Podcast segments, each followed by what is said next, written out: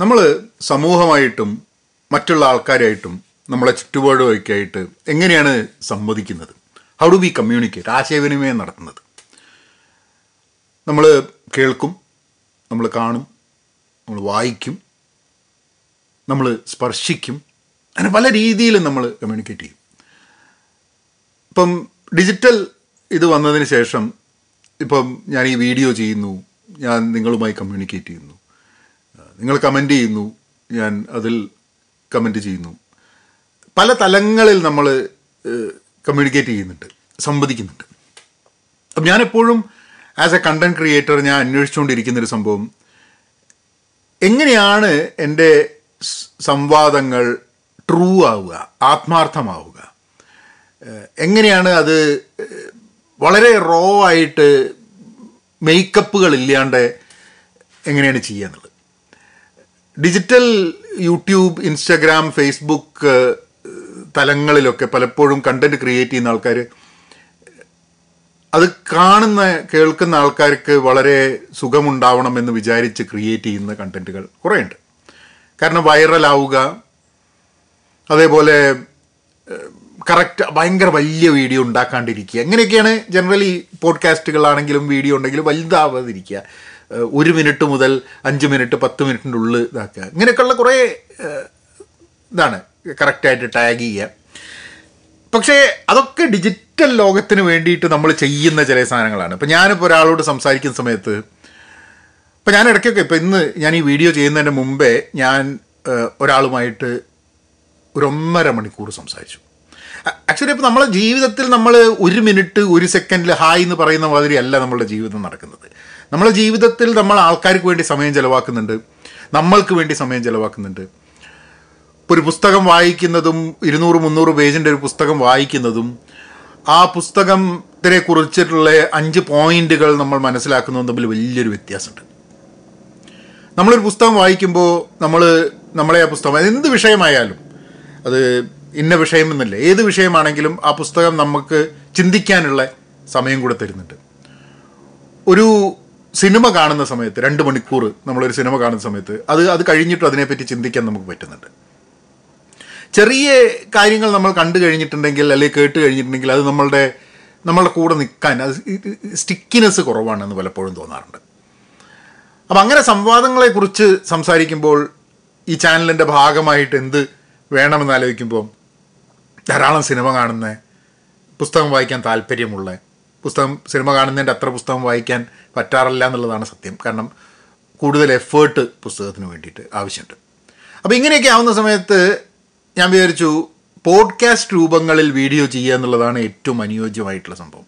അതായത് വളരെ നീണ്ട ഞാനിപ്പോൾ നിങ്ങളുടെ മുമ്പിൽ ഇരുന്ന് നമ്മൾ സംസാരിച്ചുകൊണ്ടിരിക്കുകയാണെങ്കിൽ നമ്മൾ ഒരു മണിക്കൂർ രണ്ട് മണിക്കൂറൊക്കെ സംസാരിച്ചുകൊണ്ടിരിക്കും അങ്ങനെ പറയാൻ വിഷയങ്ങളുണ്ടെങ്കിൽ I think that is a right approach to go at least എനിക്ക് പേഴ്സണലി തോന്നുന്നത്. എനിക്കൊരു വീഡിയോ ഉണ്ടാക്കുമ്പോൾ ഒരു മിനിറ്റിന്റെ ഒരു വീഡിയോ ഉണ്ടാക്കുന്ന സമയത്ത് എനിക്ക് വലിയ സന്തോഷം കിട്ടുന്നില്ല. പക്ഷേ ഇരുപതും മുപ്പതും നാൽപ്പതും മിനിറ്റ് നീണ്ട വീഡിയോസ് സംസാരിച്ചുകൊണ്ടിരിക്കുമ്പോൾ അതെനിക്ക് എനിക്ക് കൺസ്യൂം ചെയ്യാനും ആസ് എ കൺസ്യൂമർ ഞാൻ ഇന്നലെ രാ വൈകുന്നേരം ഇരുന്നിട്ട് ബാലേന്ദ്രൻ ചുള്ളിക്കാടിന്റെ ഒരു പ്രസംഗം വൈലോപ്പിള്ളി മാഷുമായിട്ട് അനുസ്മരണം ഒരു ഇവന്റാന്ന് തോന്നുന്നു. അപ്പം അതിൽ ഏതാണ്ട് ഒരു രണ്ട് മണിക്കൂറിന്റെ അടുത്തായിട്ട് അദ്ദേഹം സംസാരിച്ചിട്ടുണ്ട്. അത് ഇന്നലെ വൈകുന്നേരം ഇരുന്നിട്ട് അത് കാണുമായിരുന്നു രണ്ട് മണിക്കൂറിന്റെ ഒരു വീഡിയോ ഒരു സിനിമ കാണുന്ന സമയം നമ്മൾ ഒരാൾ സംസാരിക്കുന്നത് കേട്ടുകൊണ്ടിരിക്കുക. ഭയങ്കര രസമാണ് എന്റെ വീഡിയോസ് അങ്ങനെയാണെന്നല്ല ഞാൻ പറഞ്ഞു വരുന്നത് കേട്ടോ. പക്ഷേ എനിക്ക് കൺസ്യൂം ചെയ്യാൻ താല്പര്യമുള്ളത് ലോങ് ഫോം കണ്ടന്റാണ് അത് പോഡ്കാസ്റ്റ് ആണെങ്കിലും വീഡിയോ ആണെങ്കിലും ഒക്കെ ഒരു ഒരു ഇരുപത് മിനിറ്റിന്റെ മുകളിലുണ്ടെങ്കിൽ മാത്രമേ എനിക്കത് കാണാനുള്ള താല്പര്യം തന്നെ ഉള്ളൂ അപ്പം അതുകൊണ്ട് ആ വഴികളിലൂടെ ആവാം ഇനിയുള്ള രണ്ടായിരത്തി ഇരുപത്തിനാലിന്റെ യാത്ര എന്ന് വിചാരിച്ചു.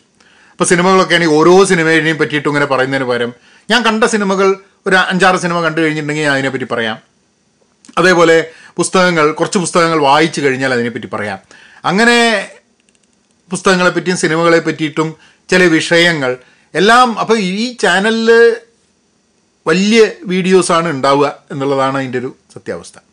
ഹലോ നമസ്കാരമുണ്ട്. വെൽക്കം ടു പഹയൻ മീഡിയ ഇന്ന് സിനിമകളെ കുറിച്ച് പറയാനാണ് എനിക്ക് താല്പര്യം.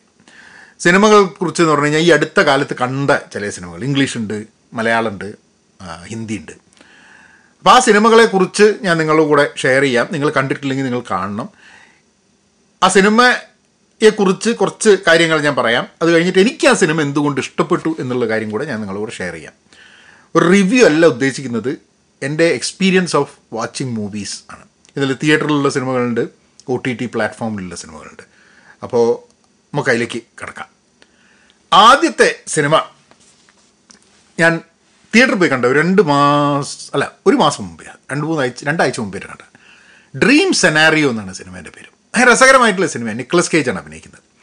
നിക്ലസ് കേജ് ഒരു പ്രൊഫസറാണ് അപ്പോൾ ഇയാൾക്ക് ഒരു ഒരു സുപ്രഭാതത്തിൽ ഭയങ്കര ഒരു ഇൻട്രസ്റ്റിംഗ് ആയിട്ടുള്ള സ്ട്രെയിഞ്ച് ആയിട്ടുള്ളൊരു അനുഭവം ഉണ്ടാവുകയാണ്. അപ്പോൾ ഇയാൾ പുറത്ത് ഇറങ്ങി ഇയാൾ ഒരു ഹോട്ടലിൽ കയറി ചെന്ന സമയത്ത് അപ്പോൾ ഹോട്ടലിലെ സ്ത്രീ ഇയാളോട് ചോദിക്കുകയാണ് നമ്മൾ എവിടെ കണ്ടിട്ടുണ്ടോ? എന്നുള്ളത്. അപ്പോൾ ഇയാൾ ഒന്നുമില്ല അങ്ങനെ ഇയാൾക്ക് ഒരു പരിചയമില്ലാത്ത ആൾക്കാർ ഇയാളോട് ഇങ്ങനെ കണ്ടിട്ടുണ്ടല്ലോ. നമ്മൾ എവിടെ കണ്ടിട്ടുണ്ട്? നമുക്ക് തമ്മിൽ പരിചയമുണ്ടോ എന്ന് ചോദിച്ചുകൊണ്ടൊക്കെ അപ്പോൾ എന്താ സംഭവം എന്ന് പറഞ്ഞു കഴിഞ്ഞിട്ടുണ്ടെങ്കിൽ ഒരു സുപ്രഭാതത്തിൽ ഇയാൾ ആൾക്കാരുടെ സ്വപ്നങ്ങളിൽ വരികയാണ്. അപ്പോൾ ആ പ്രദേശത്തും അവിടെ ലോകത്ത് പല സ്ഥലത്തും ഇയാൾ അപ്പോൾ ഇയാൾ എന്താ പറഞ്ഞാൽ ഇവർ നിരന്തരം ഇയാളെ സ്വപ്നം കണ്ടുകൊടുക്കുക. ഇയാൾക്ക് പരിചയമുള്ള ആൾക്കാരും അല്ലാത്തവരൊക്കെ. അപ്പോൾ സ്വപ്നത്തിൽ ഇയാളൊന്നും ചെയ്യുന്നില്ല. അതായത് ചിലപ്പം ആൾക്കാർ ഒരു ആക്സിഡന്റ് പറ്റുന്നത് നോക്കുകയായിരിക്കും. ആക്സിഡന്റ് പറ്റുന്ന സമയത്ത് വെറുതെ അയാൾ ഇങ്ങനെ വന്ന് ഇങ്ങനെ കാണിച്ച് വെറുതെ അവിടെ അയാൾ എപ്പിയർ ചെയ്തങ്ങ് പോവുകയാണ്. അപ്പോൾ ഇയാൾ ഭയങ്കര ഒരു സെലിബ്രിറ്റി സ്റ്റാറ്റസിലേക്ക് വരികയാണ്. കാരണം എല്ലാവർക്കും ഇയാൾ അറിയാം. ഇയാൾ വീഡിയോ ഒന്നും ഉണ്ടാക്കുന്നതിൽ ഒന്നുമില്ല. പിന്നെ ഇയാൾ വീഡിയോ ഉണ്ടാക്കി തുടങ്ങുകയാണ്.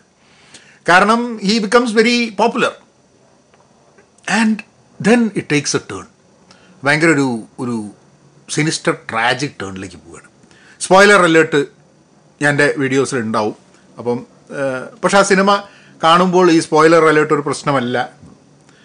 കുറച്ച് കഴിയുമ്പം ഇയാൾ ഇവരുടെ സ്വപ്നത്തിൽ പലതും ചെയ്യാൻ തുടങ്ങും. അങ്ങനെ സ്വപ്നങ്ങൾ പലപ്പോഴും പേടി സ്വപ്നങ്ങളായി മാറുന്നു അതോടുകൂടിയിട്ട് ഇയാളെ ക്യാൻസൽ ചെയ്യാൻ. അപ്പോൾ ക്യാൻസൽ കൾച്ചർ എന്നുള്ള സംഭവം ഭയങ്കര രസകരമായിട്ട് ഇതിൽ കാണിച്ചിട്ടുണ്ട്. എനിക്ക് ആ സിനിമ കണ്ടു കഴിഞ്ഞപ്പോൾ ഐ ഫെൽറ്റ് ഒന്ന് വളരെ പുതുമയുള്ള ഒരു ആശയമായിട്ട് എനിക്ക് തോന്നി. നിക്കളസ് കേജ് എന്നുള്ള നടനെ എനിക്ക് വളരെ ഇഷ്ടമാണ്. പിന്നെ നമ്മൾ ഇന്ന് സാമൂഹ്യ മാധ്യമത്തിൽ അതായത് നമ്മൾ പറയുന്നത് ഇഷ്ടപ്പെട്ട് ഇഷ്ടപ്പെട്ട് ഇഷ്ടപ്പെട്ട ആൾക്കാർ പിന്നെ നമ്മൾ പറയുന്നത് ഇഷ്ടപ്പെടാതെ വരുന്ന സമയത്ത് നമ്മളെ ക്യാൻസൽ ചെയ്യാൻ ശ്രമിക്കുന്നത്. അങ്ങനെ ക്യാൻസൽ ചെയ്യപ്പെടുമ്പോൾ സാമൂഹ്യ മാധ്യമത്തിന്റെ ഭാഗമായിട്ട് നമുക്ക് നമ്മളുടെ ജീവിതത്തിൽ നമുക്കുള്ളത് പലതും നഷ്ടപ്പെടുന്ന സിറ്റുവേഷൻ വരുന്നുണ്ട്. And it is not always happy there is also tragedy involve in our lifes എന്നുള്ളത്. ചാൻസ് കിട്ടുകയാണെങ്കിൽ തിയേറ്ററിൽ നിന്നാണ് ഞാൻ കണ്ടത്. ചാൻസ് കിട്ടുകയാണെങ്കിൽ എപ്പോഴെങ്കിലും ഒ ടി ടിയിൽ വരികയാണെങ്കിൽ അല്ലെങ്കിൽ തിയേറ്ററിൽ വരികയാണെങ്കിൽ ഡ്രീം സെനാരിയോ എന്നുള്ള സിനിമ കാണാൻ മറക്കണ്ട. അടുത്ത സിനിമ. അടുത്ത cinema the boys in the boat എന്ന് പറഞ്ഞ സിനിമയാണ്. അത് നമ്മുടെ ജോർജ് ക്ലൂണി സംവിധാനം ചെയ്ത. ജോർജ് ക്ലൂണിയുടെ സംവിധാനം ചെയ്ത സിനിമകളൊക്കെ എനിക്ക് വളരെ ഇഷ്ടമാണ്. അപ്പം ഇതൊരു ട്രൂ സ്റ്റോറിയാണ് ഒരു rowing team Olympics rowing team അതായത് വാഷിങ്ടൺ ഡിപ്രഷന്റെ സമയത്താണ് ഡിപ്രഷന്റെ സമയത്ത് ഗ്രേറ്റ് ഡിപ്രഷൻ സമയത്ത് ആൾക്കാർക്ക് ജോലിയില്ല വളരെ ബുദ്ധിമുട്ടിയിട്ട് ധാരാളം ആൾക്കാർ ജീവിക്കുന്നു. അങ്ങനെയുള്ള ഒരു ഇതിൽ വാഷിങ്ടൺ യൂണിവേഴ്സിറ്റിയിലെ റോയിങ് ടീമിന്റെ കഥയാണ്. അപ്പം ആ റോയിങ് ടീമിൽ എട്ട് പേരാണ് റോയിങ് ടീമിലുള്ളത്. അപ്പോൾ ആ എട്ട് പേര് അപ്പം എനിക്ക് റോയിങ്ങിനെ പറ്റി വലിയ ധാരണയൊന്നുമില്ല. നമ്മൾ ജിമ്മിൽ പോകുമ്പോൾ ഈ റോയിങ് ഉണ്ട് എന്നുള്ളതല്ലാണ്ട് റോയിങ്ങിനെ പറ്റി വലിയ ധാരണയൊന്നുമില്ല. അപ്പം ഇതൊരു പുസ്തകം എഴുതിയത് ആ പുസ്തകത്തിനെ ആസ്പദമാക്കിയിട്ടാണ് സിനിമ എടുത്തിട്ടുള്ളത്. ഭയങ്കര എക്സൈറ്റിംഗ് ആയിട്ടുള്ള ഒരു സ്പോർട്സ് മൂവി എന്ന് വേണമെങ്കിൽ പറയാം. പക്ഷേ അതേ സമയത്ത് തന്നെ ഒരു ഒരു സ്കൂളിൽ ഒരു യൂണിവേഴ്സിറ്റിയിൽ കുട്ടികൾ പഠിക്കുന്നു. ആ യൂണിവേഴ്സിറ്റിയിൽ പഠിക്കാൻ വേണ്ടി കുട്ടികൾക്ക് അതിനു വേണ്ടിയിട്ടുള്ള ഫൈനാൻഷ്യൽ ഹെൽപ്പില്ല. ഗ്രേറ്റ് ഡിപ്രഷന്റെ സമയമാണ്. അപ്പോൾ ഈ ഇതൊക്കെ പശ്ചാത്തലത്തിൽ വെച്ചുകൊണ്ട് ഒരു ടീം എഫേർട്ടിലേക്ക് എങ്ങനെ? അപ്പോൾ നമ്മളൊക്കെ ജീവിതത്തിൽ നമ്മളൊന്ന് റോ ചെയ്യേണ്ടെന്നുണ്ടെങ്കിൽ നമ്മളുടെയൊക്കെ ജീവിതത്തിൽ നമ്മൾ ചെയ്യുന്ന ഓരോ കാര്യത്തിലും ഒരു ടീം എഫേർട്ട് ഉണ്ട് അല്ലേ? ആ ടീം എഫേർട്ട് എന്ന് പറഞ്ഞു കഴിഞ്ഞിട്ടുണ്ടെങ്കിൽ നമ്മളൊരു ടീമിന്റെ ഭാഗമാവുമ്പോൾ നമ്മൾ ഇൻഡിവിജ്വലായിട്ട് ഒന്ന് ട്യൂൺ തെറ്റിക്കഴിഞ്ഞാൽ വലിയൊരു ബാൻഡ് ആവുന്ന പോലെ തന്നെയാണ്. ഒന്നൊരാൾ ട്യൂണ് തെറ്റിക്കഴിഞ്ഞിട്ടുണ്ടെങ്കിൽ എല്ലാവരും ആ ട്യൂണിനനുസരിച്ച് പോകും അപ്പോൾ നമ്മൾ റോയിങ് ചെയ്യുന്ന സമയത്ത് ഞാനൊന്ന് മര്യാദയ്ക്ക് റോ ചെയ്തിട്ടില്ലെങ്കിൽ അത് അത് മൊത്തം ടീമിനെ ബാധിക്കാൻ സാധ്യതയുണ്ട്. മാത്രമല്ല ഒരു സ്ട്രാറ്റജി എന്ന് പറഞ്ഞ സാധനമുണ്ട്. ആരാ ആര് ഫാസ്റ്റായിട്ട് എപ്പം ചെയ്യണം നമ്മൾ ആദ്യം ഫാസ്റ്റായിട്ട് പോകണോ ഇത് ഭയങ്കര രസകരമായിട്ടുള്ള ഇപ്പോൾ വള്ളംകളിയൊക്കെ ധാരാളം അറിയുന്ന ആൾക്കാർക്ക് അതിനെ പറ്റിയിട്ടുള്ള ധാരണ ഉണ്ടായിരിക്കാൻ മതി. അപ്പം എനിക്കത് വളരെ ഇൻട്രസ്റ്റിംഗ് ആയിട്ട് തോന്നി. എനിക്ക് തോന്നുന്നത് ഇപ്പം വള്ളംകളിയൊക്കെ വളരെ ഇൻട്രസ്റ്റിംഗ് ആയിട്ട് വാച്ച് ചെയ്യുന്ന ആൾക്കാർക്ക് അത് ഫോളോ ചെയ്യുന്ന ആൾക്കാർക്കും ചിലപ്പോൾ ഈ സിനിമ ഭയങ്കര ഇഷ്ടപ്പെടുന്ന എനിക്ക് തോന്നുന്നത്. സ്പോർട്സ് മൂവി ടീം വർക്ക് പലപ്പോഴും ഇതിൽ വളരെ ഇൻട്രസ്റ്റിംഗ് ആയിട്ട് എനിക്ക് തോന്നിയൊരു സംഭവം നമ്മൾ പലതും ചെയ്യുന്നതിന് ഒരു കാരണമുണ്ടാവും അപ്പോൾ ഇതിൽ പങ്കെടുക്കുന്ന പല ആൾക്കാരും റോയിങ് ഇഷ്ടമായതുകൊണ്ട് അതിലേക്ക് പങ്കെടുക്കല്ല. കാരണം ഇതിൽ ടീമിൽ വന്നു കെട്ടി കഴിഞ്ഞിട്ടുണ്ടെങ്കിൽ അവർക്ക് സ്കൂളിൽ പഠിക്കാൻ വേണ്ടിയിട്ടും ഭക്ഷണവും ഒക്കെ കിട്ടാൻ സാധ്യതയുണ്ടെന്ന് പറഞ്ഞിട്ട് ആ ഗ്രേറ്റ് ഡിപ്രഷന്റെ സമയത്ത് വളരെ പാവപ്പെട്ട കുറച്ച് ആൾക്കാർ കുട്ടികൾ ഇതിന്റെ ഉള്ളിലേക്ക് വരുന്നതും കൂടിയാണ്. അപ്പം റോയിങ് ഇഷ്ടമായതുകൊണ്ടല്ല പക്ഷെ റോയിങ്ങിൽ ചേർന്ന് കഴിഞ്ഞ് ടീമിൽ കിട്ടിക്കഴിഞ്ഞാൽ താമസിക്കാൻ ഒരു സ്ഥലം കിട്ടും പിന്നെ ഭക്ഷണം കിട്ടും പഠിക്കാൻ പറ്റും എന്നുള്ളത്. അപ്പം പല ആൾക്കാരെയും പലതിലേക്കും നയിക്കുന്നത് പല പല കാരണങ്ങളായിരിക്കും എന്നുള്ളത് വലിയൊരു ഇൻട്രസ്റ്റിംഗ് ആയിട്ടുള്ളൊരു ഒബ്സർവേഷൻ എനിക്ക് ആ സിനിമയിൽ കണ്ടു. തിയേറ്ററിലാണ് ചാൻസ് കിട്ടിയ കാണാൻ അടുത്ത സിനിമ ദ കളർ പേർപ്പിൾ എന്ന് പറഞ്ഞ സിനിമയാണ്. വളരെ ഫേമസ് ആയിട്ട് മുമ്പേ എനിക്കൊന്ന് ഉപ്പി ഗോൾബർഗും ഏഹ് നമ്മുടെ ഇവർ ഓപ്ര വിൻഫ്രി ഒക്കെ അഭിനയിച്ചൊരു ഒരു സിനിമയായിട്ട് വന്നിട്ടുണ്ട്. വളരെ ഫേമസ് ആയിട്ടുള്ളൊരു പുസ്തകമാണ്. ഞാൻ പുസ്തകവും വായിച്ചിട്ടില്ല ഓപ്ര വിൻഫ്രിയുടെ നേരത്തെ സിനിമയും വായിച്ചിട്ടില്ല. സീരിയസ് ആയിട്ടുള്ളൊരു കഥയാണ്. അപ്പോൾ ഈ കളർ പേർപ്പിൾ ഒരു പുതിയ ടേക്കാണ് ഒരു മ്യൂസിക്കലായിട്ടാണ് അത് എടുത്തിട്ടുള്ളത്. അപ്പം പാട്ടുകളും പിന്നെ മ്യൂസിക്കലായിട്ടുള്ളതാണ് രണ്ട് സിസ്റ്റേഴ്സ് അവർ പല കാരണങ്ങൾ കൊണ്ട് അപ്പം ഇത് എന്താ പറയുക ഈ- സിവിൽ റൈറ്റ്സും സ്ലേവറി സ്ലേവറി ഉണ്ടാവുന്ന കാലത്താണെന്ന് എനിക്ക് തോന്നുന്നില്ല. പക്ഷെ എന്നാലും ഇക്വാലിറ്റി അത്ര ഇല്ലാത്ത കറുത്ത വർഗക്കാർക്ക് നേരെ അതിക്രമങ്ങൾ നടത്തിയിരുന്ന ഒരു കാലത്ത് കൂടിയാണ്. I think I think it is it's not slavery abolish ചെയ്തതിന് കഴിഞ്ഞതിന് ശേഷമാണ് എനിക്ക് തോന്നുന്നത് ഇരുപതാം നൂറ്റാണ്ടിന്റെ തുടക്കം സമയത്താണ് ഈ സിനിമ വരുന്നത് എന്നുള്ളത്. ഇതിന്റെ എക്സാക്ട് ടൈം ലൈൻ എനിക്ക് ഓർമ്മയില്ല. അപ്പം അങ്ങനെ രണ്ട് സിസ്റ്റേഴ്സ് ഉണ്ട്. വളരെ ഇഷ്ടമാണ് അവർക്ക് ന്യൂനിയം അങ്ങനെ അവർ പിരിയാണ്. കാരണം ഒരാൾ കല്യാണം കഴിച്ചു. മറ്റാൾ അവിടെ വന്ന് താമസിക്കും. പക്ഷേ അയാളെ അയാളുടെ മേലും അതിക്രമം നടത്താൻ സിസ്റ്റർ ഭർത്താവ് ശ്രമിക്കുന്നു അങ്ങനെ പുറത്താക്കുന്നു. അങ്ങനെ ഒരു സിസ്റ്റർ എങ്ങോട്ടോ പോകുന്നു ഇവരുണ്ടോ ഇല്ലേ ഒന്നും അറിയുന്നില്ല. മറ്റേ സിസ്റ്റർ ഈ കുടുംബത്തിൽ ഭർത്താവിന്റെ കൂടെ താമസിക്കുന്നു. ഭർത്താവിന്റെ മുമ്പത്തെ ഭാര്യയുടെ കുട്ടികളുണ്ട് അപ്പോൾ അവരെയൊക്കെ നോക്കുന്നു. അങ്ങനെ അങ്ങനെ പിന്നെ അവർ സിസ്റ്ററുമായിട്ട് കണ്ടുമുട്ടുന്നതും കാര്യങ്ങളൊക്കെയാണ്. ഡൊമസ്റ്റിക് വയലൻസ് പിന്നെ അതേപോലെ ആരുമില്ലാതെ ഒറ്റപ്പെടുന്ന സ്ത്രീകളുടെ പറ്റിയിട്ട്. സ്വന്തം കഴിവുകൊണ്ട് മുന്നോട്ട് പോയി മുന്നോട്ട് പോയി ഉയർച്ചകളിൽ എത്താൻ ശ്രമിക്കുന്ന സ്ത്രീകളുടെ കഥ. പാട്രിയാർക്കിയൽ ആയിട്ടുള്ളൊരു സൊസൈറ്റി ഇങ്ങനെ പല കാരണങ്ങൾ കൊണ്ട് എനിക്ക് ആ സിനിമ കണ്ടു കഴിഞ്ഞാൽ മ്യൂസിക്കൽ ആയതുകൊണ്ട് അതിന്റെ ആ സിനിമ എനിക്ക് കുറച്ചും കൂടെ സീരിയസ് ആയിട്ട് ആ പുസ്തകത്തിലൂടെയും ആ നേരത്തെ വന്ന ഓപ്ര വിൻഫ്രിയുടെ സിനിമയിലൂടെയും സഞ്ചരിക്കണം എന്ന് എനിക്ക് ഒരു തോന്നിയത്. കാരണം കാരണം വെച്ചാൽ മ്യൂസിക്കലിനെക്കാട്ടും ചിലപ്പം I might enjoy real movie എന്ന് എനിക്ക് തോന്നി. അപ്പോൾ റിയൽ മൂവി നെറ്റ്ഫ്ലിക്സിൽ എവിടെയെങ്കിലും ഉണ്ടെങ്കിൽ നിങ്ങൾ കാണുക. ഇത് തിയേറ്ററിൽ അവൈലബിൾ ആണ്. പുസ്തകം വായിക്കുകയാണെങ്കിൽ പുസ്തകം വായിക്കാം. പുസ്തകം വായിച്ചിട്ട് ഞാൻ എപ്പോഴെങ്കിലും വായിച്ചിട്ടുണ്ടെങ്കിൽ ഞാൻ അതിനെപ്പറ്റി ഡീറ്റെയിലായി പറയാം. ദ കളർ പേർപ്പിൾ അടുത്തത് ഫെറാറി. കാറ് കമ്പക്കാർ വണ്ടിപ്രാന്തന്മാർക്ക് പറ്റിയ സിനിമയാണ്. വണ്ടി അതിൽ ഒന്ന് റേസിംഗ് ഉണ്ട് ഫെറാറിയുടെ. അപ്പം മസാട്ടിയും ഫെറാരിയും കൂടിയിട്ടില്ല? ഇപ്പം ഞാനിവിടെ ഓരോ വാക്കുകൾ മലയാളം വാക്കുകളല്ലാത്ത കാര്യങ്ങൾ പറയുമ്പോൾ ആൾക്കാർ കമന്റ് ചെയ്യിടയ്ക്ക് നിങ്ങളുടെ പ്രൊനൗൺസിയേഷൻ ശരിയല്ല എന്നുള്ളത്. അവരെ അപ്പം ഞാൻ ബ്ലോക്ക് ചെയ്തിരിക്കും. കാരണം എന്താ വെച്ചാൽ എന്റെ പ്രൊനൗൺസിയേഷൻ നന്നാക്കാൻ വേണ്ടിയിട്ടല്ല ഞാൻ ഈ വീഡിയോ ചെയ്യുന്നത്. അപ്പോൾ ഇവിടെ ഞാൻ ഉപയോഗിക്കുന്ന ഇംഗ്ലീഷ് വാക്കുകൾ ആൾക്കാരുടെ പേരുകൾ ഇതൊന്നും പ്രൊനൗൺസിയേഷൻ ശരിയല്ല എന്ന് പറയുന്ന ഏതൊരുത്തനും രണ്ടാമത് നോക്കാണ്ട് ബ്ലോക്ക് ചെയ്തിരിക്കും. അത് അത് എന്റെ ഒരു താല്പര്യം കൂടിയാണ്. അപ്പോൾ ഫെറാരി മസാർട്ടി മൊസാട്ടി മസാട്ടി എന്താ ഞാൻ എനിക്ക് കാറിന്റെ ഇതില്ല എനിക്ക് പ്രൊനൗൺസിയേഷനെ പറ്റി വലിയ ധാരണ. എന്തായാലും ഇവർ രണ്ടാളാണെന്ന് എനിക്ക് തോന്നുന്നത്. ഫെറാറിനെ പറ്റിയിട്ടാണ് കഥ എന്തായാലും. അപ്പം ഫെറാരി ആയിട്ട് ആഡം ഡ്രൈവറാണ് അഭിനയിക്കുന്നത്. ആഡം ഡ്രൈവർ ഒരു ഗംഭീര നടനാണ്. ഇറ്റ്സ് വെരി ഭയങ്കരമായിട്ട് ആ ക്യാരക്ടറായിട്ട് ആഡം ഡ്രൈവറിന് അഭിനയിക്കാൻ പറ്റുന്നുണ്ടെന്നുള്ളതാണ് എനിക്ക് തോന്നുന്നത്. അപ്പം ഫെറാരി പൊളിഞ്ഞു കിടക്കുകയാണ്. ഭയങ്കര നഷ്ടത്തിലാണ്. എങ്ങനെയാണ്? അപ്പോൾ റേസ് ജയിച്ചാൽ മാത്രമേ ഇവർക്ക് മുന്നോട്ട് പോകാൻ പറ്റുള്ളൂ. അപ്പോൾ ഇത്ര നമ്പർ കാറുകളെ ഇവർ ഉണ്ടാക്കുന്നുള്ളൂ. കാറുകളുടെ നമ്പർ കൂട്ടണം. കൂടുതൽ കാറുകൾ ഉണ്ടാക്കണം. ഫൈനാൻഷ്യൽ പ്രശ്നങ്ങളുണ്ട്. ഇയാൾക്കൊരു ഭാര്യയുമായിട്ട് ഇയാൾ അത്ര സുഖത്തിലല്ല. പക്ഷേ ഇയാൾക്ക് വേറൊരു റിലേഷൻഷിപ്പ് ഉണ്ട്.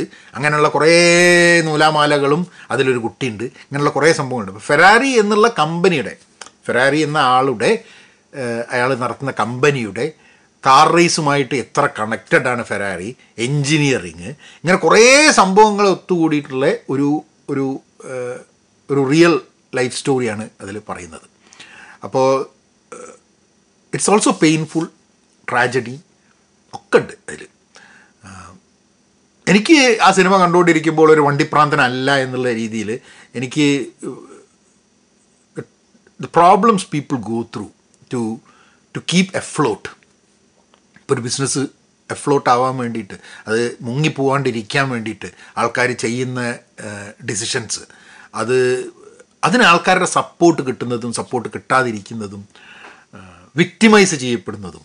അതായത് ഇപ്പോഴൊക്കെ സോഷ്യൽ മീഡിയയിൽ നമ്മൾ എല്ലാവരുടെ അടുത്തും മൈക്കും ക്യാമറയും എടുത്തിട്ട് പോകുന്നില്ലേ? അതേമാതിരി അന്നത്തെ കാര്യത്തിൽ ഫെറാറിന്റെ പേഴ്സണൽ ലൈഫിലേക്കും പ്രൈവറ്റ് പ്രൈവറ്റ് ലൈഫിലേക്കൊക്കെ എത്തി നോക്കി അയാളെ കുറ്റപ്പെടുത്തി അയാൾ അയാളെ ഡിയമണൈസ് ചെയ്തിട്ട് ഒക്കെ പോകുന്ന രീതിയിലുള്ള പത്രങ്ങളും പത്രമാധ്യമങ്ങളും ഒക്കെ ഇതിന്റെ ഭാഗമായിട്ട് നമുക്കിങ്ങനെ കണ്ടിരിക്കാം. ആൻഡ് പക്ഷെ അങ്ങനത്തെ സിനിമകളിലൊക്കെ ഞാൻ മനസ്സിലാക്കുന്ന സാധനം ഫെറാറിന്റെ സൈഡിൽ നിന്ന് സിനിമ പറയുന്നതുകൊണ്ട് നമ്മൾ അതാണ് കാണുന്നത്. അവിടെ ഓപ്പോസിറ്റ് മറ്റ് കമ്പനികളുടെ സൈഡിൽ നിന്നും കൂടെ സിനിമ കണ്ടു കഴിഞ്ഞാൽ ഇതേപോലെ ഇൻട്രസ്റ്റിംഗ് ആയിട്ട് നമുക്ക് കണ്ടിരിക്കാൻ പറ്റും എന്നാണ് എനിക്ക് തോന്നുന്നത്. കാരണം every aspect that happens in history അതിനൊക്കെ രണ്ട് മൂന്ന് സൈഡുകൾ ഉണ്ടാവും. രണ്ട് മൂന്ന് സൈഡിൽ നിന്ന് നോക്കുമ്പോഴും ഇതിലൊക്കെ ശരികളുണ്ട് തെറ്റുകളുണ്ട് എന്നുള്ളത് നമുക്ക് തോന്നുകയും ചെയ്യും. അപ്പം എക്സൈറ്റ്മെന്റ് ഉള്ള ഒരു ഡ്രാമ കാർ ചേസ് ഒക്കെ കാർ ചേസ് അല്ല ശരിക്കും എങ്ങനെയാണ് ഈ റേസിംഗ് ഒക്കെ നടന്നിരുന്നത് അതിന്റെ ഒരു അങ്ങനത്തെ കാര്യങ്ങളൊക്കെ മനസ്സിലാക്കാൻ താല്പര്യമുള്ള ആൾക്കാർക്ക് I think Ferrari would be an interesting movie to watch. അടുത്ത cinema the iron claw. Again എനിക്ക് തോന്നുന്നത് ഈ അടുത്ത് വന്ന അയൺ ക്ലോ ആയാലും ഫെറാരി ആയാലും ഒക്കെ തന്നെ റിയൽ ലൈഫ് സ്റ്റോറീസാണ് ഞാൻ കണ്ട കുറച്ചൊക്കെ റിയൽ ലൈഫ് സ്റ്റോറീസാണ് അയൺ ക്ലോ റെസ്ലിങ്ങിന്റെയാണ് കഥ. അതായത് ഒരു ഒരു ടെക്സസിലുള്ള ഒരു ഫാമിലി അച്ഛൻ റെസ്ലറാണ് പക്ഷെ അച്ഛന് ഹെവി വെയ്റ്റ് ടൈറ്റിലിനുള്ള ചാൻസ് കിട്ടിയില്ല. ഒക്കെ നാല് കുട്ടികളാണ്. അപ്പം മൂത്തവൻ റെസ്ലിംഗ് ചെയ്യുന്നുണ്ട്. രണ്ടാമത്തവൻ ഡിസ്കസിൽ ഒളിമ്പിക്സിൽ പോകാൻ വേണ്ടി പ്രാക്ടീസ് ചെയ്ത് കൊടുക്കുക മൂന്നാമത്തവൻ റെസ്ലിംഗ് ചെയ്യുന്നുണ്ട്. മൂത്തേട്ടൻ കൂടെ. നാലാമത്തെ ആൾക്ക് റെസ്ലിങ്ങിനോട് താല്പര്യമില്ല. മ്യൂസിക്കാണ് താല്പര്യം. അങ്ങനെ ഈ നാല് പേരും അവരുടെ ഫാമിലി ലൈഫും കാര്യങ്ങളൊക്കെയാണ്. പിന്നെ അതൊരു റിയൽ സ്റ്റോറിയാണ് എയ്റ്റീസിൽ അങ്ങനെ അത് ട്രാജഡി സ്ട്രൈക്സ് അതിൽ ഓരോരുത്തരായിട്ട് ഈ ബ്രദേഴ്സൊക്കെ മരിക്കുകയാണ്. അതിന് അവസാനം ഒരാൾ മാത്രം അവശേഷിക്കുകയാണ്. പക്ഷേ കുട്ടികളുടെ ഡ്രീംസ് എന്താണ്? അവരുടെ ഡ്രീംസ് എങ്ങോട്ട് പോകണമെന്നുള്ളതിൽ നമ്മൾ പാരൻസ് എത്ര കണ്ട് കടുംപിടുത്തം പിടിക്കുന്നുണ്ട്. അതായത് പാരൻസിന്റെ നടക്കാൻ പോവാത്ത നടക്കാതെ പോകുന്ന സ്വപ്നങ്ങൾ സാക്ഷാത്കരിക്കാൻ വേണ്ടിയിട്ട് ജീവിതം ഹോമിക്കേണ്ട ഗതികേടിൽ കുട്ടികൾ ഉണ്ടാവുന്നുണ്ടോ? What do kids want what do parents want the kids to do ഇങ്ങനെയുള്ള ചോദ്യങ്ങളിലൂടെ ആണിത് പോകുന്നത്. എനിക്ക് തോന്നുന്നില്ല എല്ലാ എല്ലാ അങ്ങനത്തെ കേസസും ട്രാജഡിയിൽ ആവും എന്നുള്ളതല്ല ഞാൻ പറയുന്നത്. പക്ഷേ കുട്ടികൾക്ക് എന്താണ് ഇഷ്ടം? കുട്ടികൾക്ക് എങ്ങനത്തെ ജീവിതം ജീവിക്കാനാണ് താല്പര്യം? അവരുടെ അവരുടെ താല്പര്യങ്ങളും അവരുടെ ഇൻട്രസ്റ്റും അതായത് ചിലപ്പോൾ ചില കുട്ടികൾ അച്ഛനമ്മമാരെ സന്തോഷിപ്പിക്കാൻ വേണ്ടിയിട്ട് പലതും ചെയ്യും.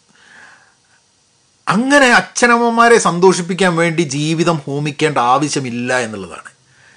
കാരണം എല്ലാ കുട്ടികൾക്കും എല്ലാ ആൾക്കാർക്കും അവരവരുടെ ജീവിതമുണ്ട്. അവർ അച്ഛനമ്മമാരെ സ്നേഹിക്കണം ഏഹ്, ആവശ്യമുള്ളപ്പോൾ സഹായിക്കണം തിരിച്ച് സഹായിക്കണം ഇങ്ങനത്തെ കാര്യങ്ങളൊക്കെ ഉണ്ട് എന്നുള്ളതല്ലാണ്ട് അച്ഛനമ്മമാരെ അവർക്ക് എന്ത് വിചാരിച്ചാലും അവരെ സന്തോഷിപ്പിച്ചുകൊണ്ട് ജീവിക്കുക എന്നുള്ളത് ആവരുത് കുട്ടികളുടെ. അങ്ങനെ കുട്ടികൾ അങ്ങനെ ഹോമിക്കപ്പെടേണ്ട അല്ല. കുട്ടികളെ പറ്റിയിട്ട് കോൺവെർസേഷൻ ഉണ്ട്. ചിലപ്പോൾ നമ്മൾ കുട്ടികൾക്ക് എന്തെങ്കിലും താല്പര്യം ഉണ്ടായി ചിലപ്പോൾ അതല്ല ശരി എന്ന് നമുക്ക് തോന്നുന്നുണ്ടാവും. മതി പക്ഷെ അതൊരു കോൺവെർസേഷൻ ഉള്ളൊരു വകുപ്പാണ് അവിടെ വേണ്ടത്. അല്ലാണ്ട് നമ്മൾ ആ നീ അത് ചെയ്തില്ലെങ്കിൽ വീട്ടിൽ നിന്ന് നീ ഇറങ്ങിപ്പോ എന്നുള്ള രീതിയിലുള്ള സംഭവങ്ങൾ is not the right approach എങ്ങനെയാണ് ഒരു കുട്ടികൾക്ക് മനസ്സിലാവുക? അച്ഛനമ്മമാർ കുട്ടികൾക്ക് വേണ്ടി പറയുന്ന കാര്യങ്ങൾ അവരുടെ ഗുണത്തിന് വേണ്ടിയിട്ടാണെന്ന് മനസ്സിലാവുക. അതേപോലെ തന്നെ കുട്ടികൾക്ക് അവരുടെ ജീവിതത്തിനെ പറ്റി തീരുമാനമെടുക്കാൻ പറ്റും. അവർ നല്ല തീരുമാനങ്ങൾ എടുക്കും എന്നുള്ള ഒരു വിശ്വാസം അച്ഛനമ്മമാർക്ക് എങ്ങനെ ഉണ്ടാവുക ഇതൊരു ട്രസ്റ്റിന്റെ മുകളിലാണ് മിസ്ട്രസ്റ്റ് അല്ല. എന്റെ ലോകവീക്ഷണമാവണം എന്റെ കുട്ടിക്കെന്നില്ല. അവർക്കുണ്ടാവുന്ന ലോകവീക്ഷണവും എന്റെവും ഐ മീൻ യോജിക്കുന്ന സ്ഥലങ്ങൾ ഉണ്ടായിരിക്കാൻ മതി കോൺഫ്ലിക്റ്റ് ചെയ്യുന്ന സ്ഥലങ്ങൾ ഉണ്ടായിരിക്കാൻ മതി. So for me what is important is that കമ്മ്യൂണിക്കേഷന് വേണ്ടിയിട്ടുള്ളൊരു ഇതുണ്ടാവുന്നുള്ളൂ അത് ആ സിനിമ കണ്ടുകൊണ്ടിരിക്കുമ്പോൾ എന്റെ മനസ്സിലുണ്ടായിരിക്കുന്നത് ഒരു ഫാമിലിയിൽ കുട്ടികൾ അച്ഛൻ ആസ്പിറേഷൻസ് ഡ്രീംസ് എന്താണ് ജീവിതത്തിൽ വേണ്ടത് ആരുടെയാണ് ഈ ജീവിതം എന്നൊക്കെയുള്ള കുറേ ചോദ്യങ്ങളാണ് എന്റെ എന്റെ മനസ്സിൽ വന്നുകൊണ്ടിരുന്നിരുന്നത്. ചാൻസ് കിട്ടുകയാണെങ്കിൽ കാണുക. അല്പം അല്പം സീരിയസ് ആയിട്ടുള്ള സിനിമയാണ്. വിഷമം തോന്നും. സോ റിയൽ ലൈഫ് സ്റ്റോറിയാണെന്ന് അറിയുന്ന സമയത്ത് നമുക്ക് ആ വിഷമം നമുക്ക് കൂടുതൽ ഇമ്പാക്റ്റ് ആവും. So fidget a chance iron claw കാണാൻ മറക്കണ്ട. ഞാനൊരു റെസ്ലിംഗ് ഫാനല്ല റെസ്ലിംഗ് അങ്ങനെ കാണാറുമില്ല. പണ്ടെങ്ങാണ്ടോ റെസ്ലിംഗ് കണ്ടിട്ടുണ്ടാവും. അപ്പം അപ്പോൾ നമുക്ക് താല്പര്യമുണ്ടോ എന്നുള്ളത് അപ്രസക്തമാണോ ഈ സിനിമ കാണുമ്പോൾ സിനിമ നന്നായിട്ട് എടുത്തിട്ടുണ്ടോ എന്നുള്ളതാണ്. നല്ല റേറ്റിംഗ് ഒക്കെ റോട്ടൺ ടൊമാറ്റോസിലൊക്കെ നല്ല റേറ്റിംഗ് കിട്ടിയിട്ടുള്ളൊരു സിനിമയും കൂടിയാണ്. അപ്പം ചാൻസ് കിട്ടിയാൽ കാണുക. ഇപ്പം ഒ ടി ടിയിൽ വരികയാണെങ്കിൽ മിസ് ചെയ്യണ്ട. അടുത്തത് സിനിമ ഞാൻ നെറ്റ്ഫ്ലിക്സ് കണ്ടതാണ് ആഞ്ചലീന ജോലിയുടെ those who wish me dead എന്നുണ്ട് ഒരു ആക്ഷൻ സിനിമ പക്ഷെ അതിൽ ആഞ്ചലീന ജോളി ആണെന്നുള്ളത് എനിക്ക് അറിഞ്ഞൂടായിരുന്നു. അപ്പം ടോപ്പ് രണ്ട് സിനിമകളിൽ നെറ്റ്ഫ്ലിക്സിൽ അതാണ് എന്ന് എന്നോട് പറഞ്ഞപ്പോൾ ഞാൻ പിന്നെ ഒന്ന് കണ്ടിരിക്കാമെന്ന് വിചാരിച്ചു. ഒരു ഫയർ ഫൈറ്റർ ആയിട്ടുള്ളൊരു ഒരു ഫോറസ്റ്റ് ഏരിയയിൽ ഫയർ ഫൈറ്റർ ആയിട്ടുള്ള ഒരു സ്ത്രീ ആയിട്ടാണ് നമ്മളെ ആഞ്ചലീന ജോലി. അപ്പം ഒരു ആൾ ഒരു അക്കൗണ്ടന്റ് ചില ചില ക്രമക്കേടുകൾ കണ്ടുപിടിച്ചിട്ട് അയാളുടെ ബോസിനെ കൊല്ലപ്പെടുന്നു. ഇയാളെയും കൊല്ലാൻ വേണ്ടി ആൾക്കാർ പിന്നാലെ പോകുന്നു അസാസിൻസ് ഇയാൾക്കൊരു ചെറിയ കുട്ടിയുണ്ട്. അങ്ങനെ ആ കുട്ടി മാത്രമായി പോവുകയാണ് ഇയാളെ അസാസിൻസ് വെട്ടിച്ച് കൊല്ലും. അങ്ങനെ കുട്ടി കാട്ടിൽ വീടുകയാണ് അപ്പോൾ ആ കാട്ടിൽ ആ ദിവസത്തെ അവരുടെ ഒരു ടവറിന്റെ മുകളിൽ നിരീക്ഷിക്കാൻ വേണ്ടി വെച്ചിട്ടുള്ളത് ആഞ്ചലിന ജോലിനെ. അങ്ങനെ ആഞ്ചലിന ജോലി ആ കുട്ടീനെയും കൊണ്ട് അപ്പോഴും വലിയൊരു കാട്ടുതീ പടരുകയാണ് അപ്പോൾ കാട്ടുതീന്റെ ഉള്ളിൽ കൂടെ അതിന്റെയൊക്കെ ഇടയിൽ കൂടെ പിന്നിൽ രണ്ട് അസാസിൻസ് ഇവരെ കൊല്ലാൻ വേണ്ടി വരുന്നുണ്ട്. അങ്ങനെ രക്ഷപ്പെട്ട് ഇവർ എങ്ങനെ രക്ഷപ്പെടുന്നു എന്നുള്ളതിന്റെ ഉള്ളൊരു സംഭവമാണ്. അപ്പം ആക്ഷനൊക്കെ താല്പര്യമുള്ള ആൾക്കാർക്ക് വേണമെങ്കിൽ കാണാം. Those who wish me dead ഞാൻ മരിക്കണം എന്ന് ആഗ്രഹിക്കുന്ന ആൾക്കാർ ആരൊക്കെയാണ്? അതന്നെ അതാണ് cinema. So I I find it interesting നിങ്ങൾക്ക് ഇഷ്ടമാവും അറിഞ്ഞൂടെ നെറ്റ്ഫ്ലിക്സിലുള്ളതാണ് കണ്ടു നോക്കും അടുത്തത് ഒരു മലയാള സിനിമയാണ്. വൈറൽ സെബി. അപ്പോൾ ഞാനിങ്ങനെ എന്തോന്ന് ചെയ്തുകൊണ്ടിരിക്കുകയാണ്. അപ്പം ഉഷ വൈറൽ സെബി ഇട്ടു. എന്ത് ഇത് കാണാനുള്ളത് ചോദിച്ചു അപ്പോൾ ഞാനതിനെ ശ്രദ്ധിക്കുന്നില്ല. ശ്രദ്ധിക്കുന്നില്ല അങ്ങനെ അങ്ങനെ ഇരുന്നിട്ട് കുറച്ച് കഴിഞ്ഞപ്പം ഇറ്റ് സ്റ്റാർട്ടഡ് ബിക്കമിങ് ഇൻട്രസ്റ്റിംഗ് പിന്നെയാണ് ഞാൻ ആ സിനിമ അപ്പോൾ ആരാ അഭിനയിക്കുന്നത് എനിക്ക് അറിഞ്ഞൂടാ അപ്പോൾ ഞാനത് സെർച്ച് ചെയ്ത് നോക്കിയപ്പോഴാണ് അതിലൊരാൾ യൂട്യൂബ് ഒക്കെ ചെയ്യുന്ന ഒരു കക്ഷിയാണ് അതിൽ അതിൽ മെയിൻ ക്യാരക്ടറായി അഭിനയിക്കുന്നത്. പിന്നെ അതിൽ അഭിനയിക്കുന്ന സ്ത്രീ I think I think she's an Egyptian Mira Hamid എന്ന് പറഞ്ഞിട്ടുള്ളൊരു ഈജിപ്ഷ്യൻ ലേഡിയാണ് അതിൽ അഭിനയിക്കുന്നത്. സജിത മടത്തലിന്റെ കഥയാണ്. ഇതൊക്കെ ഇതൊക്കെയാണ് പിന്നെ എനിക്ക് മനസ്സിലായതാണ് കേട്ടോ ആ സമയത്ത് ഇതൊന്നും അറിയില്ല എനിക്ക് അങ്ങനെ സിനിമ കണ്ടുകൊണ്ടിരിക്കുമ്പോൾ എനിക്ക് തോന്നുന്നത് വളരെ പ്രസക്തമായിട്ടുള്ള കുറച്ച് പോയിന്റുകൾ അതിൽ ചർച്ച ചെയ്യുന്നുണ്ട്.